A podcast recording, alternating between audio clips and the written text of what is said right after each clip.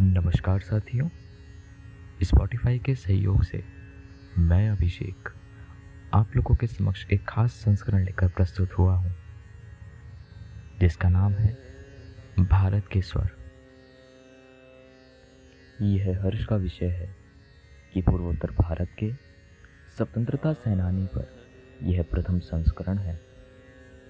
हमें उम्मीद है कि सभी श्रोतागण इस प्रयास का स्वागत करेंगे और इसको आनंदपूर्वक सुनेंगे।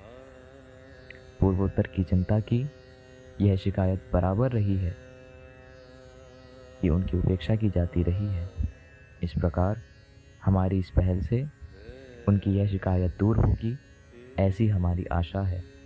हमारा यह भी मानना है कि जिस प्रकार से टिकेंद्रजीत वीर सिंह का चित्र संसद में लगाने पर मणिपुर में हर्ष की लहर फैल गई थी हमारे इस प्रयास से इन वीर वीरांगनाओं का परिचय निश्चित रूप से पूर्वोत्तर के लोगों को देश की मुख्य धारा से जोड़ने में सहायक सिद्ध होगा।